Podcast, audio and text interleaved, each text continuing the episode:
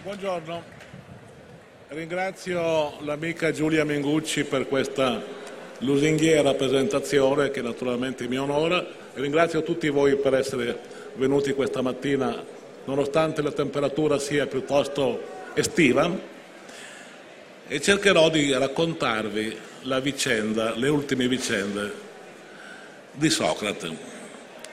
Una mattina del maggio 399 a.C., 2400 anni fa circa, ad Atene. La città è provata dalla rovinosa sconfitta con cui si era conclusa cinque anni prima la lunga guerra contro Sparta e ancora più degli eventi che le erano seguiti. Un colpo di Stato aveva rovesciato il regime democratico e istituito la sanguinaria dittatura dei 30 tiranni che avevano messo a morte migliaia di concittadini legati alla parte democratica. Nel 403 la riscossa dei democratici tornati dall'esilio aveva posto fine alla tirannia e ristabilito la democrazia, ma questa tragedia continuava a pesare sulla lenta ripresa della città. Quella mattina di buon'ora 500 giudici popolari si stavano radunando nello spiazzo allestito per la seduta del Tribunale cittadino Fuori dal recinto si stava ammassando il pubblico. Ne faceva parte un giovane filosofo, il trentenne Platone.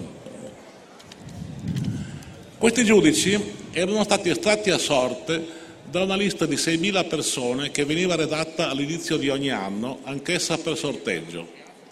Essi erano chiamati di volta in volta a formare la giuria dei moltissimi processi. Eh, io non so che cosa faccio. Si sente? Proviamo. Questi giudici, dicevo, erano stati estratti a sorte da una lista di 6.000 persone che veniva redatta all'inizio di ogni anno, anch'essa per sorteggio. Essi erano chiamati di volta in volta a formare la giuria dei moltissimi processi celebrati in Atene. Era una giuria popolare nel vero senso del termine perché rappresentava l'intera città. Essi ricevevano un'indennità di tre oboli per ogni processo che si concludeva in una giornata. Non era una grande cifra, la metà circa della paga giornaliera di un artigiano esperto, ma comunque un reddito significativo per cittadini poveri e anziani. Non si deve per questo pensare che i giudici che si preparavano a dare il loro verdetto nel processo di quella mattina fossero impreparati e incompetenti. Essi partecipavano, come tutti i cittadini ateniesi, ogni anno alle numerose assemblee dove si prendevano le principali decisioni politiche, ai grandi festival teatrali, oltre che agli eventi giudiziari. La partecipazione alla vita della città costituiva dunque per ognuno di essi, quale che fosse la sua condizione sociale, un'esperienza di formazione politico-culturale collettiva e permanente. Il processo di quella mattina si sarebbe svolto secondo la modalità consueta. L'accusa avrebbe presentato appunto il suo atto di imputazione e avrebbe replicato l'imputato sostenendo la propria difesa. Una prima votazione avrebbe sancito la condanna o l'assoluzione dell'imputato.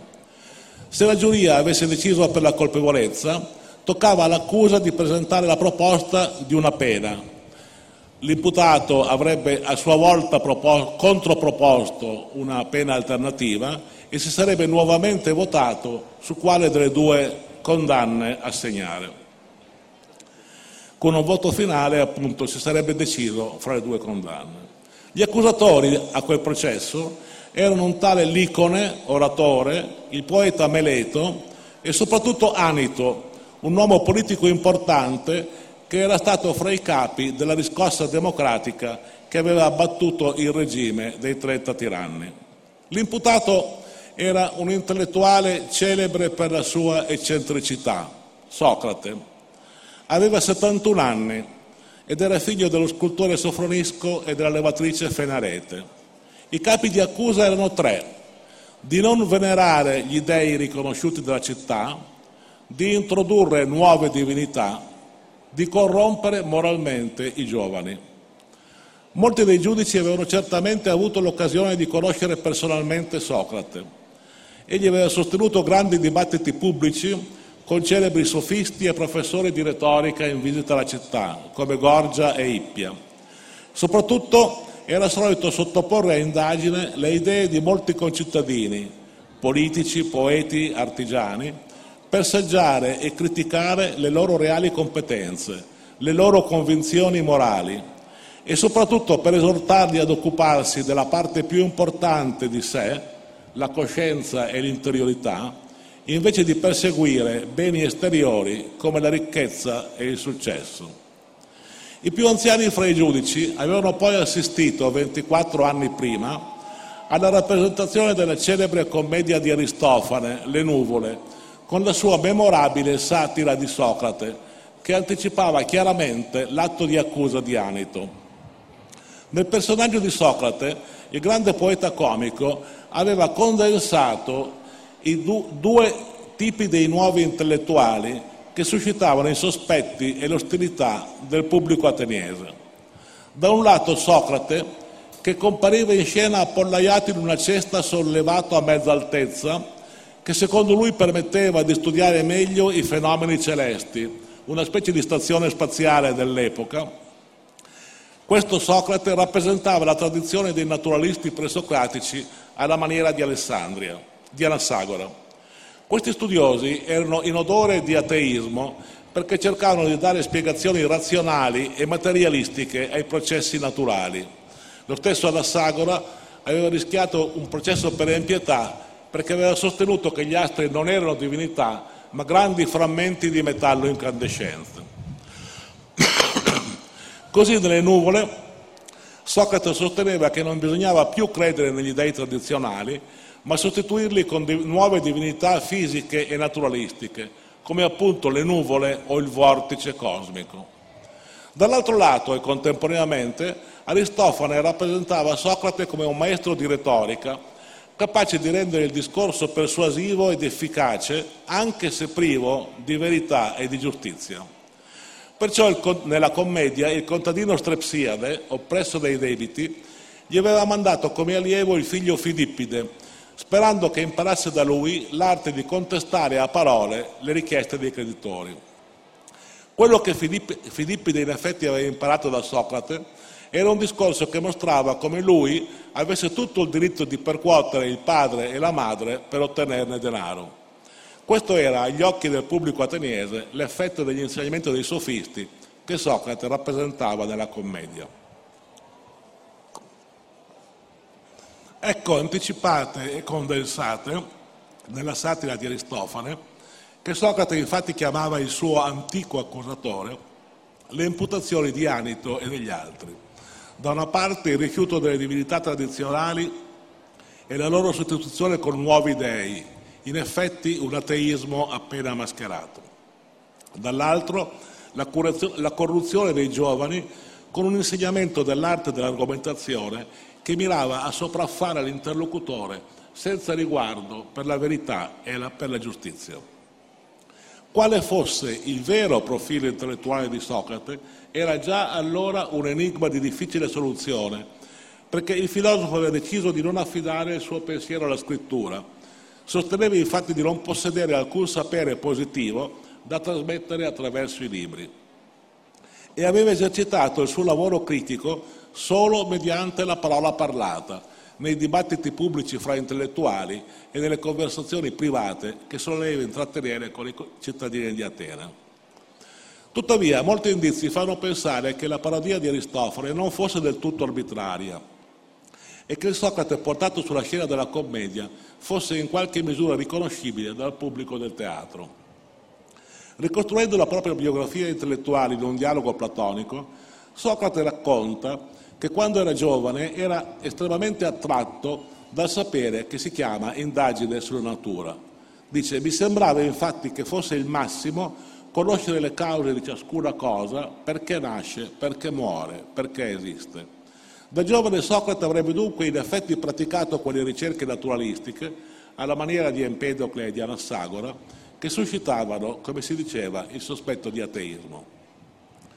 Più tardi, egli racconta sempre nel Fedone, avrebbe invece abbandonato queste ricerche per la loro inconcludenza e avrebbe cercato la verità più nei discorsi e nei concetti che nell'osservazione diretta dei fenomeni naturali. D'altra parte, e questo è l'aspetto più spinoso della faccenda, Socrate si era dedicato a esaminare i presunti saperi posseduti dai cittadini eminenti di Atene, sapienti, politici, poeti, tecnici. Lo aveva fatto per una curiosa vicenda che racconta lui stesso nell'Apologia. Un suo amico, Cherefonte, aveva chiesto all'oracolo di Delfi quale fosse l'uomo più sapiente di Atene. L'oracolo aveva risposto Socrate, suscitando l'enorme sorpresa di Socrate stesso, il quale riteneva appunto di non sapere nulla. Allora Socrate aveva deciso di dedicarsi, per smentire l'oracolo, alla ricerca di qualcuno che effettivamente fosse più sapiente di lui nella città. E così inizia il suo racconto. Andai da uno di coloro che hanno fama di essere sapienti. Esaminando dunque costui, non occorre che ne faccia il nome, ad ogni modo era uno dei nostri politici, mi parve che questo individuo apparisse sì sapiente a molti e soprattutto a se stesso, ma non lo fosse realmente. Allora cercai appunto di fargli notare che si credeva sapiente senza esserlo, ma non lo fosse realmente. E mi attirai così non solo l'ostilità sua, ma di gran parte dell'uditorio. Nel tornarmene via mi resi conto che sì, più sapiente di quell'uomo lo ero. Forse nessuno di noi due sapeva niente di bello e di buono, ma almeno, mentre lui riteneva di sapere e non sapeva, io non sapevo, ma neanche presumevo di sapere. Non c'è bisogno di dire che, insisti- che l'insistita ripetizione di questa inchiesta, con la confutazione della pretesa di sapere dei cittadini più eminenti della città, era destinata ad attrarre su Socrate l'ostilità pubblica, la fama di sofista nichilista negatore di qualsiasi autorità intellettuale. Tanto più eversiva poteva apparire la sua critica, quanto più era rivolta ai capi politici della città, che detenevano la responsabilità di dirigere il regime democratico nei frangenti della guerra e del conflitto civile. Ma c'era nella figura di Socrate qualcosa di ancora più inquietante delle sue frequentazioni intellettuali con i naturalisti e i sofisti, qualcosa che resta di difficile interpretazione per noi e probabilmente lo era anche per i giudici ateniesi che si preparavano ad assistere al processo. A quanto ci informano le fonti, Socrate era un uomo di modesta condizione sociale e nell'apologia Socrate stesso insiste sulla propria indigenza ma soprattutto Platone lo presenta come un uomo solitario, dedito in perfetto isolamento alla sua missione critica ed educativa verso i concittadini, che egli avrebbe usato affrontare individualmente uno per uno. Eppure agli ateniesi era nota, era nota una figura ben diversa dell'uomo che affrontava il processo quel giorno e lo è anche a noi grazie a numerose testimonianze storiche. Socrate era solito frequentare le case degli uomini più ricchi e potenti di Atene, come Calia e Crizia, aveva tra i suoi discepoli giovani di illustre famiglie, come Alcibiade e lo stesso Platone, era amico dei più famosi intellettuali dell'epoca, come i sofisti Gorgia, Protagora, Ippia e del grande poeta tragico Agatone. E soprattutto era tutt'altro che solitario a lui faceva capo un importante movimento di giovani intellettuali che partecipavano alle sue, discu- alle sue discussioni e alle sue confutazioni. A loro si deve, subito dopo la sua morte, la fioritura di un vero e proprio genere letterario, i dialoghi socratici. Pensate che nella prima metà del IV secolo furono impegnati nella scrittura di questi logoi socraticoi, discorsi socratici, almeno 14 autori di cui ci sono restate tracce. I più importanti furono Antisteme, Senofonte e naturalmente Platone. Degli altri 11 possediamo solo pochi frammenti. Nell'insieme i loro scritti socratici assommano a una mole impressionante, circa 200 titoli per circa 250 libri. Se si considera che per la gran parte questi testi sono stati scritti e pubblicati nel primo trentennio del IV secolo, risulta che in quel lasso di tempo circolarono sette o otto libri all'anno, quindi un libro ogni due o tre mesi durante ben tre decenni. Il dato testimonia la forza intellettuale del movimento, le sue capacità economiche di sostenere una produzione editoriale così ingente e l'interesse che questi scritti dovevano suscitare nel pubblico ateniese. Tema ricorrente degli scritti socratici era probabilmente la critica ai costumi degli ateniesi, dei falsi valori, la contesa per il potere e la ricchezza, che venivano perseguiti invece della giustizia e della pace sociale. Particolarmente urtante doveva risultare agli ateniesi la critica al regime democratico. Nell'ambiente socratico la democrazia era messa in discussione sulla base del modello delle tecniche. Se devo curare una malattia, ragionavano i socratici, non affiderò la terapia al parere di una maggioranza di incompetenti, ma mi rivolgerò a un medico esperto. Se devo costruire una casa, il parere che conta sarà quello dell'architetto. Perché invece gli affari della città, che sono una cosa molto più complessa e importante della medicina e dell'architettura, devono essere affidati a maggioranze popolari che nulla sanno di politica, di economia, di strategia, invece che a governanti esperti di questi problemi? Socrate era ben consapevole del potenziale critico e potenzialmente eversivo del movimento intellettuale che, gli, che lui faceva capo. Questo spiega l'oscura minaccia agli ateniesi formulata alla fine del suo discorso difensivo al processo. Disse, se sarò condannato, subito dopo la mia morte vi colpirà una punizione assai più dura di quella inflitta a me. A mettervi alla prova saranno in molti, che finora avevo trattenuto senza che voi ve ne accorgeste. E saranno tanto più impietosi quanto più sono giovani e ne verrete ancor più tormentati. Fate proprio un bello sbaglio se credete con l'omicidio di uno di impedire che vi si venga a rimproverare la vostra vita sbagliata.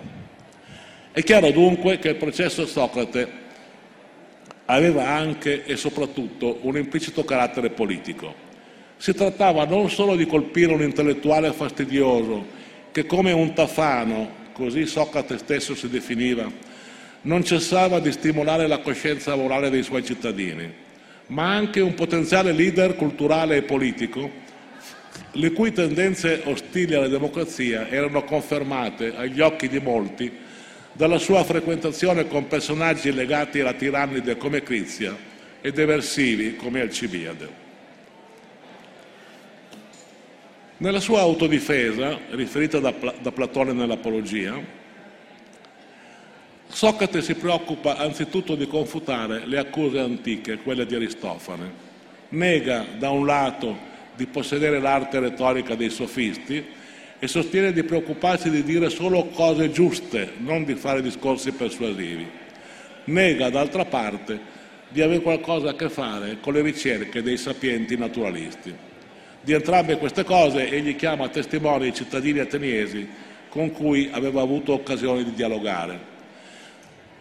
Essi sapevano che il procedimento socratico consiste in un susseguirsi di domande e risposte che hanno lo scopo di far emergere le convinzioni dell'interlocutore e di discuterne e confutarne le incongruenze, mirando a sostituire idee preconcette e irriflesse come quello che ognuno di noi porta spontaneamente con sé, con una consapevole riflessione critica intorno ai problemi di morale pubblica e privata che vengono messi in discussione. In questi incontri dialogici Socrate non ha mai esibito una qualsiasi sapienza naturalistica e teologica e ha invece affermato che il suo unico sapere consiste appunto nella consapevolezza di non sapere, quindi in un atteggiamento critico e di invito alla ricerca in luogo delle conoscenze presunte illusorie, dogmatiche, con le, con le quali molti celano la propria ignoranza. Quanto alle accuse più recenti, Socrate tenta di confutare l'accusa di corrompere i giovani.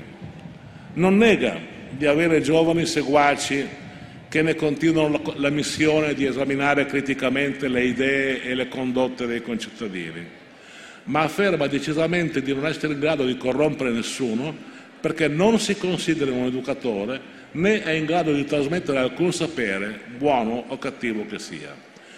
Cita invece a proprio favore una serie di episodi nei quali egli ha dimostrato la propria fedeltà alla città, il rifiuto di collaborare con i 30 tiranni e il valore, il coraggio dimostrato sui campi di battaglia.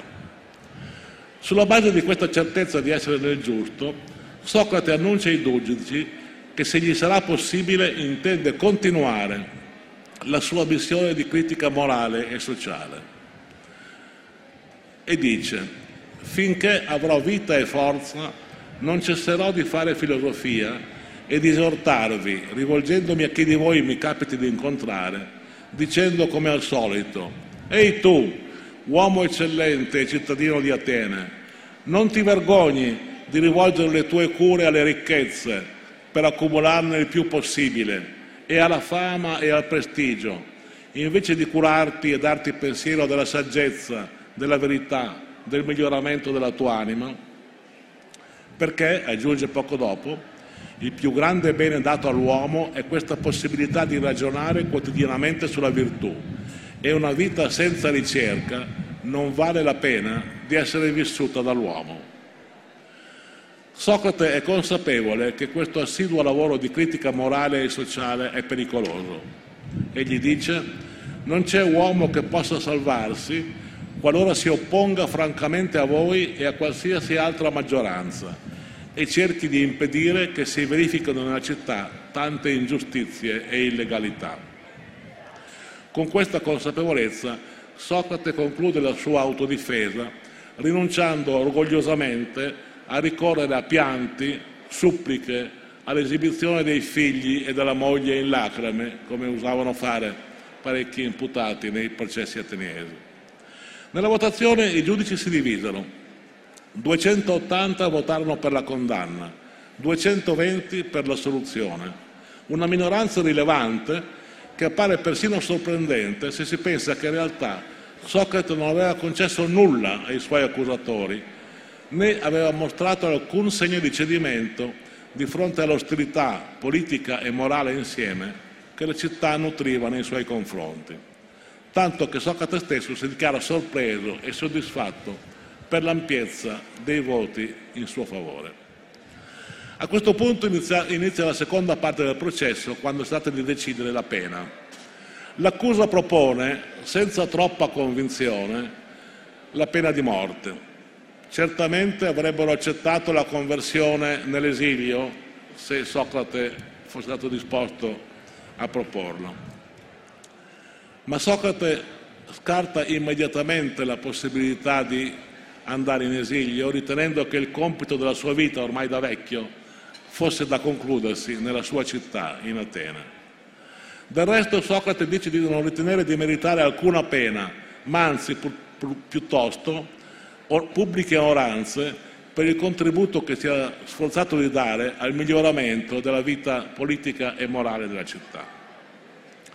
Se proprio avesse dovuto proporsi una pena, proponeva, e questo è beffardo, di pagare una multa della modesta entità di una mina, una cifra irrilevante. I giudici ritennero comprensibilmente questo atteggiamento di Socrate arrogante e provocatorio, quasi un dileggio rivolto alla serietà del processo e alla città che lo intentava. Molti di coloro che avevano votato per la soluzione cambiarono dunque parere e ci furono 360 voti a favore della condanna a morte, solo 140 per la pena alternativa. Socrate non si mostrò turbato per la sentenza. In un ultimo breve discorso egli disse di non temere la morte. Poteva essere un lungo sonno senza sogni, un buon riposo dopo una vita intensa. Oppure, se l'anima fosse sopravvissuta al corpo, avrebbe potuto incontrare nell'aldilà i grandi del passato, come Esiodo e Omero, e continuare a conversare con loro come aveva fatto durante tutta la sua vita terrena. In entrambi i casi, dunque, la morte non rappresentava un evento spaventoso. Platone e gli altri socratici trasformarono rapidamente il fatto storico del processo e della morte del maestro in un evento dal grande valore simbolico.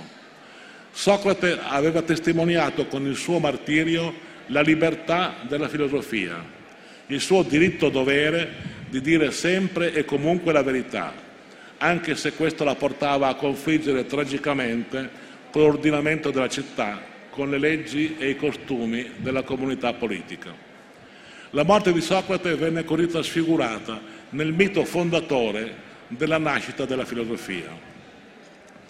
Subito dopo il 399, venuta meno la viva voce di un maestro che non aveva lasciato nulla di scritto, comparvero, come ho detto, centinaia di testi scritti che in qualche modo richiamavano Socrate in vita, lo rappresentavano nell'atto di dialogare con gli interlocutori più diversi, reinterpretavano il suo pensiero da punti di vista molto diversi fra loro.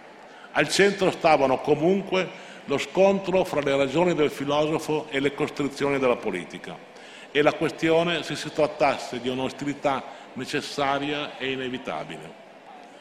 Molti secoli più tardi, alle origini del mondo moderno, Hegel avrebbe sottolineato il carattere tragico del conflitto fra Socrate e la città.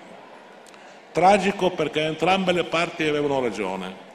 Socrate nel rivendicare i diritti dell'individuo, la libertà di coscienza contro le norme dello Stato e lo Stato nell'imporre come valore supremo l'ossequio alla legge comune, senza di cui la società è destinata a disgregarsi. Mettiamoci dal punto di vista di un giudice ateniese. Assolvere Socrate significava condannare i costumi tradizionali della città e il regime democratico che ne era il vanto. Ma condannare Socrate significava condannare proprio quella libertà di parola e di critica, quella parresia che era considerata parte essenziale della stessa democrazia.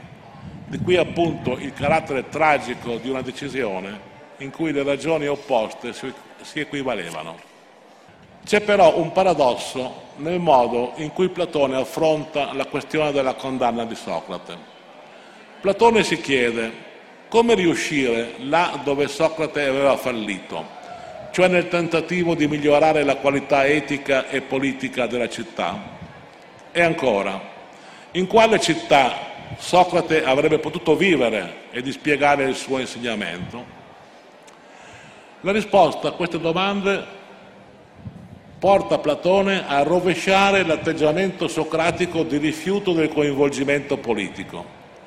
La filosofia dovrebbe dunque assumere verso la politica un atteggiamento aggressivo, non più difensivo. Socrate aveva corso un rischio estremo. A lui è accaduto, scrive Platone nella Repubblica, il destino di un uomo imbattutosi in un branco di fiere che non vuole condividerne l'ingiustizia, ma non può da solo resistere a tutte le belve c'è il rischio di perire risultando inutile a sé e agli altri prima ancora di aver giovato in qualcosa alla città e agli amici. Questo è un bilancio amaro dell'esperienza socratica, tracciato dal suo più grande allievo. Riflettendo su tutto questo, il filosofo potrebbe avere la tentazione, scrive Platone, di restare inattivo come se in una bufera ci si riparasse dietro un muretto dalla polvere e dalla pioggia portate dal vento e vedendo gli altri traboccare di illegalità ritenersi contento di poter vivere almeno la propria vita qua giù puro di ingiustizia e di azioni empie. Un risultato non da poco, commenta Platone, ma, aggiunge, neppure il massimo, perché non è toccata al filosofo una città adatta a lui. In una adatta egli stesso avrebbe eccesso e avrebbe salvato insieme con il proprio anche il bene comune. Si tratta dunque non di rifiutare la politica e di vivere nella città come esuli, ma di trasformarla, rendendone i costumi pubblici e privati adeguati al magistero socratico. A questo scopo pareva a Platone necessario non ripetere la solitudine del maestro e dotare lo stesso movimento socratico di un punto di riferimento solido e permanente. Perciò Platone fondò l'Accademia, che era al tempo stesso un laboratorio di ricerca filosofica e una scuola di formazione politica, aperta a giovani eminenti di tutto il mondo greco. Ma soprattutto Platone tracciò nella Repubblica un modello ideale di città la cui realizzazione non sarebbe mai stata possibile se i filosofi non avessero preso il potere e il cui sviluppo sarebbe stato altrettanto impossibile se i filosofi non vi avessero regnato con prerogative regali. Il paradosso platonico sta dunque nel fatto che per realizzare quella che si pensava fosse la missione socratica occorreva rovesciare l'atteggiamento di Socrate di fronte alla politica dal rifiuto e dalla solitudine individuale che avevano accompagnato quella missione, occorreva passare alla rivendicazione di un potere filosofico, l'unico in grado di rinnovare efficacemente e radicalmente la città. Si può dunque dire che con Platone il socratismo entrava, almeno dal punto di vista politico, nella maggiore età lasciandosi alle spalle quella che ora poteva apparire l'immaturità del maestro. Ma al di là di questa spettacolare rivendicazione del potere per la filosofia, il passaggio di Platone a un rapporto positivo, anziché soltanto critico, nei confronti della città e della sua politica, aveva una motivazione profonda che forse rispondeva alle ragioni più vere dell'ostilità di Atene verso Socrate. Nella sua autodifesa, come abbiamo visto, Socrate aveva ammesso di essere seguito da giovani discepoli che ripetevano i suoi dialoghi critici e confutatori con i cittadini ateniesi. Ma un uso soltanto critico e negativo della dialettica filosofica, alla maniera di Socrate e dei suoi seguaci, può avere un effetto devastante sui cittadini e specialmente sui giovani. Per illustrare questo pericolo Platone ricorre nel libro settimo della Repubblica a un esempio efficace. Immaginiamo un bambino che venga adottato da neonato da una buona famiglia. Cresce nell'educazione che i genitori adottivi gli impartiscono. Quando poi da grande questo bambino venisse a sapere che quelli non erano i suoi veri genitori, finirebbe probabilmente, quasi per disperazione, nel frequentare cattive compagnie, nel ritenere falsi i valori che questi genitori gli avevano insegnato, come falsa era la loro stessa eh, condizione di genitori. Trasportiamo questa situazione al rapporto dei cittadini con i valori diffusi nella comunità a cui appartengono con le sue convinzioni condivise. Scrive Platone, possediamo fin da fanciulli convinzioni su ciò che è giusto e bello, nelle quali siamo stati allevati quasi fossero i nostri genitori, obbedendole e onorandole. Quando un uomo in tale condizione si ponga la domanda che cosa è il bello e poi il discorso confuti la risposta che ha preso dal legislatore e ripetendo la confutazione più volte in più modi, lo si riduca all'opinione che questo bello non è più bello di quanto non sia brutto, e similmente per il giusto e il buono e quant'altro egli tenga maggiormente in onore. Dopo tutto ciò, cosa ne pensi che sarà in lui della venerazione e dell'obbedienza per quelle convinzioni paterne? Necessariamente non avrà più né la stessa venerazione né la stessa obbedienza. Quando dunque non ritenga più come prima queste convinzioni venerabili e familiari, e al tempo stesso non abbia scoperto quelle vere, da rispettoso che era, si sarà fatto ribelle alla legge. Questo vale in particolare per i giovani. Scrive ancora Platone, quando abbiano confutato essi stessi molti interlocutori e da molti siano stati confutati, bruscamente e di colpo finiscono per non credere più in nulla di ciò a cui prima credevano. E da questo viene che loro stessi e l'intero campo della filosofia cadono in discredito presso gli altri uomini. Platone ci ha forse rivelato così, in un testo scritto vent'anni dopo il processo, il vero senso dell'accusa della, di corrompere i giovani rivolta a Socrate, un senso che forse sfuggiva alla consapevolezza degli stessi interlocutori.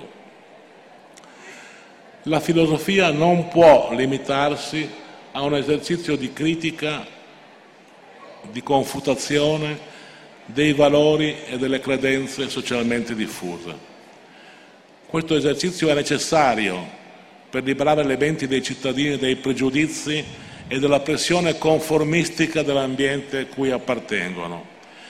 Ma se non sostituisce valori e convinzioni criticati con una prospettiva positiva di pensiero e di vita, questo esercizio rischia di risultare soltanto nichilistico, di far precipitare i cittadini nella sfiducia generalizzata, nel rifiuto indiscriminato di etica e politica, nell'individualismo egoistico.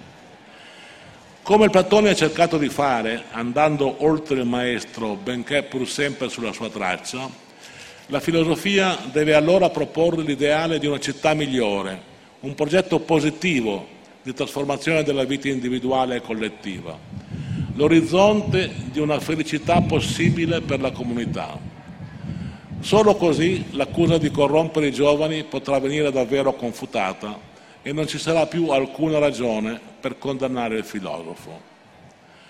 Il sapere di Platone prende allora il posto del non sapere di Socrate, ma l'eredità del maestro resterà viva ed efficace nella forma in cui Platone costruisce e trasmette la propria filosofia, che è ancora una volta la forma aperta del dialogo in cui viene trascritta la consuetudine socratica di confrontarsi con i suoi concittadini.